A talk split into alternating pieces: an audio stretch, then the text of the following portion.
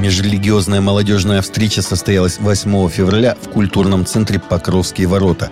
Общение молодых представителей Русской Православной Церкви, Римско-католической Церкви, Духовного управления мусульман России, Евангелической лютеранской Церкви Европейской части России было приурочено к Всемирной неделе гармоничных межконфессиональных отношений, которая по решению Генеральной Ассамблеи ООН ежегодно проходит в первую неделю февраля – а также к Международному дню человеческого братства, который отмечается 4 февраля, также по инициативе ООН. Спикерам было предложено обсудить вопросы межрелигиозного диалога в молодежной среде, христианские и мусульманские юбилейные даты и мероприятия, которые намечены на 2022 год, объявленный годом культурного наследия народов России и другие темы. В Русской Православной Церкви указали на абсурдность предложения одного из греческих архиереев лишить ее автокефалии на пять лет в наказание за учреждение экзархата в Африке. По сообщению греческих СМИ, митрополит Перестерейский Григориус предложил отобрать у РПЦ автокефалию, а назначенного ею экзарха в Африке митрополита Леонида извергнуть из сана – Автокефалия по местной церкви не франшиза зарубежного коммерческого предприятия, которую можно с легкостью предоставить, а потом забрать. Русская православная церковь официально получила самостоятельность в 1589 году, когда митрополит Иов стал первым патриархом московским, заявил Интерфаксу в пятницу митрополит Леонид. Папа Франциск выпустил послание во Всемирный день больных со словами «Даже когда исцеление невозможно, всегда можно оказать помощь, всегда можно утешить, всегда можно сделать так, чтобы люди почувствовали близость, которая больше заинтересована в человеке, чем в его патологии».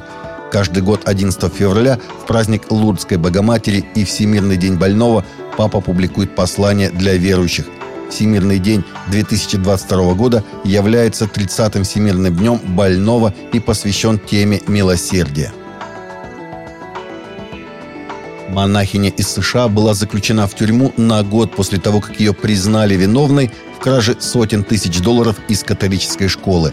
Мэри Маргарет Крейпер призналась в краже 835 тысяч долларов для финансирования личного отдыха в Лас-Вегасе и на озере Таха, а также для оплаты крупных расходов на азартные игры в казино – 80-летняя женщина признала себя виновной в мошенничестве с банковскими переводами и отмываниями денег после хищения в течение 10 лет, когда она работала директором католической школы Святого Джеймса в американском штате Калифорния. «Я согрешила, я нарушила закон, и у меня нет оправданий», сказала Крейпер во время вынесения приговора, согласно The Guardian. Северокорейская перебежчица и активист Энми Пак заявила, что в Америке происходит промывание мозгов, с которым она столкнулась, когда стала бороться за права людей, рассказывая про Китай и Северную Корею, основываясь на собственной тяжелой истории – меня подвергают цензуре на YouTube и Twitter, потому что я говорю о Китае», — сказала она. «Никогда в жизни я не думала, что в Америке мне придется бороться за свободу слова. Даже в Америке свобода не гарантирована, и она ускользает с каждым днем», — заявила правозащитница. Имам мечети Гаиля, семья в переводе с татарского Рустам Хайрулин, не стал заключать религиозный брак никах пары, в которой невеста оказалась трансгендером. Как сообщили Интерфаксу, имам с такой просьбой к нему обратилась жительница Казани, мать жениха. Женщина со слезами на глазах пришла и попросила прочитать никах сыну. Я был шокирован сначала и отказал в просьбе. Родился мальчиком, значит, должен быть мужчиной, сказал Хайрулин. По словам имама, в своих проповедях он всегда говорит прихожанам, что девочки должны воспитываться девочками, а мальчики – мальчиками. Мы выступаем за чистоту семейных отношений. У нас много проектов, направленных на сохранение института семьи, добавил Хайрулин. По его словам, ислам не одобряет подобных союзов. В социальных сетях многие поддержали имама и одобрили его решение. Англиканская церковь рассматривает планы по установке солнечных батарей на крыше зданий аббатства Бат. Исторические здания, которые расположены в центре Бата, датируются VII веком. Исследователи из университета Бата предполагают, что на крыше будет размещено 164 панели, аналогично тем, которые были добавлены на Глостерский собор в 2016 году.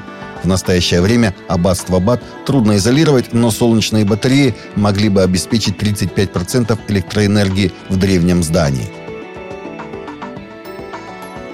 Премьера документального фильма «Дело о небесах», в основу которого легла новая книга автора бестселлеров «Нью-Йорк Таймс» Ли Стробела, пройдет в кинотеатрах США с 4 по 6 апреля. В документальной картине писатель исследует доказательства существования загробной жизни и отвечает на некоторые из самых насущных вопросов о небесах. В документальном фильме собраны интервью с несколькими христианскими лидерами Фрэнсисом Чаном, Джоном Берком, Луисом Палау. Все они делятся библейскими взглядами на загробную жизнь, чтобы бросить вызов, ободрить и вдохновить зрителей. Режиссер картины Мэнни Сандовал назвал этот фильм своей самой амбициозной попыткой помочь зрителям через звук, эмоции и кинематограф прикоснуться к небесам. Семьи, которые опасались, что сериал от Amazon «Властелин колец» будет наполнен контентом с рейтингом R или 18+, могут быть спокойны. По словам соавтора и шоураннера Патрика Макея, создатели хотят, чтобы шоу подходило всему спектру зрителей, в том числе и подросткам. Как ранее сообщали некоторые заголовки, на кастинг в проект набирали актеров, готовых сниматься с обнаженной натурой – Создатели сегодня заверяют, что, возможно, иногда будет немного страшно, но ничего интимного не будет. Предполагается, что всего будет выпущено 50 часов сериала.